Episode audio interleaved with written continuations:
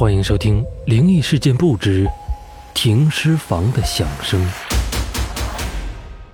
张明是一个刚毕业的大学生，学的是医学，这不，刚刚毕业就被分配到县城医院里去上班。相比来说，张明算是幸运的了，一毕业就找到了一份不错的工作。他的其他同学，有的现在还有没找到工作的呢。张明所在的医院在县城里算是个大医院，所以张明的待遇也不错。事实上，对于张明来说，医生是他最好的选择。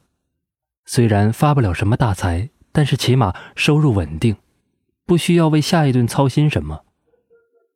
还有另一个原因，那就是张明本身就不喜欢职场的尔虞我诈，所以对张明来说，医生是他最好的选择。一天，医院里看守停尸房的小王有事请假了，而且张明来上班也不久，所以上头的主任便临时叫张明来顶替。张明平时也是一个胆子比较小的人，听到要让他看停尸房，张明心里一阵无奈，但又不得不去看守，这可是上头的意思。所谓官大一级压死人，就是这个道理。这不，无奈之下，张明来到了停尸房。停尸房里静悄悄的，要是不这样，也不叫停尸房了。张明数过了一遍，停尸房里一共停放着二十多具遗体，每具遗体上面都有一张白布盖着，透过白布，隐隐约约能看清死者的面容。甚至有些遗体还散发着一丝腐臭味儿。白天倒没有什么，人也很多，张明也就不需要害怕了。一天，医院里叫张明看守夜班，这对张明来说无疑是个挑战。带着无奈，张明还是妥协了，毕竟那也是上头的指示。晚饭过后，张明便从家里出发了。出发之前，张明看了看时间，正好八点。刚刚走到家门口，张明下意识地抬头看了看天空。天空中一片昏暗，偶尔能看见几颗闪亮的星星。不久，张明便来到了医院。医院里灯火通明，到处都是灯光。当然，也不全是，起码停尸房那一块只有暗淡的灯光，与就诊楼相比来说，那真是差别太大了。张明带着一万个不愿意走进了停尸房。停尸房里在暗淡的灯光下显得是那么的安静。于是张明便找到一张凳子坐了下来。过了好久，医院里的医生护士都一个一个逐步的下班了。看着他们，张明别提有多羡慕了。看了看手表，张明不知道原来已经过了那么久，现在已经是十二点了。不知道过了多久，张明觉得自己好困，头脑昏昏沉沉的。慢慢的，张明的头低了下去。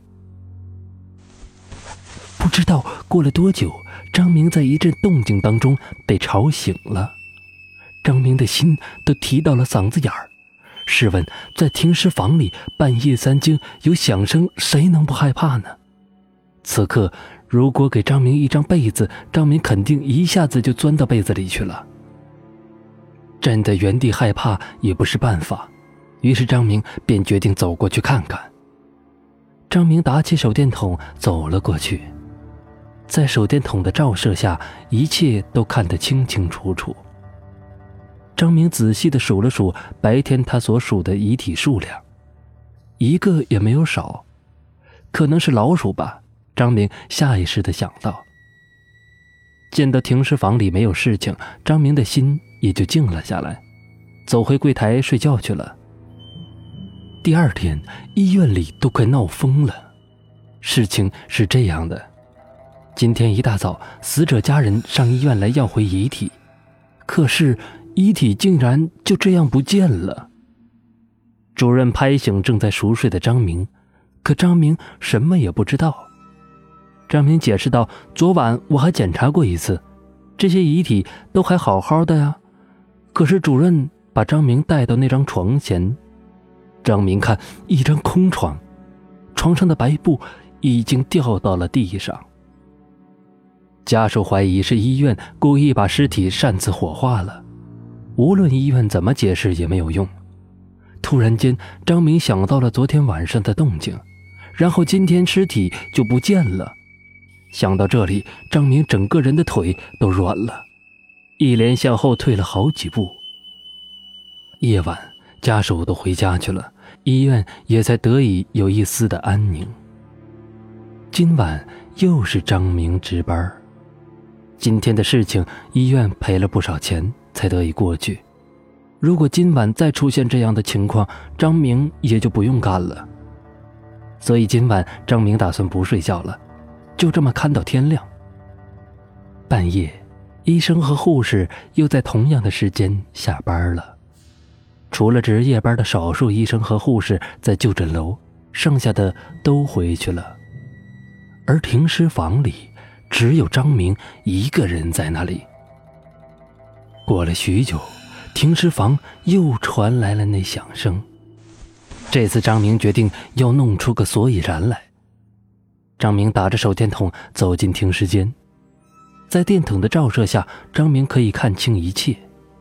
突然间，张明走到一张床前，竟然发现那张床是空的。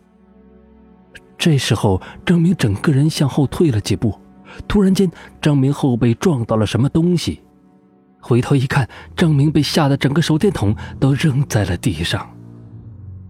张明的后面，一个穿着白色衣服、满脸血肉的尸体，就这么直挺挺的站着，隐约间仿佛还能听到呼吸声。第二天，停尸房里的尸体一具都没有少，但是多出了一具。好了。这就是今天要为您讲的故事，我们下期再见，感谢您的收听，欢迎订阅关注。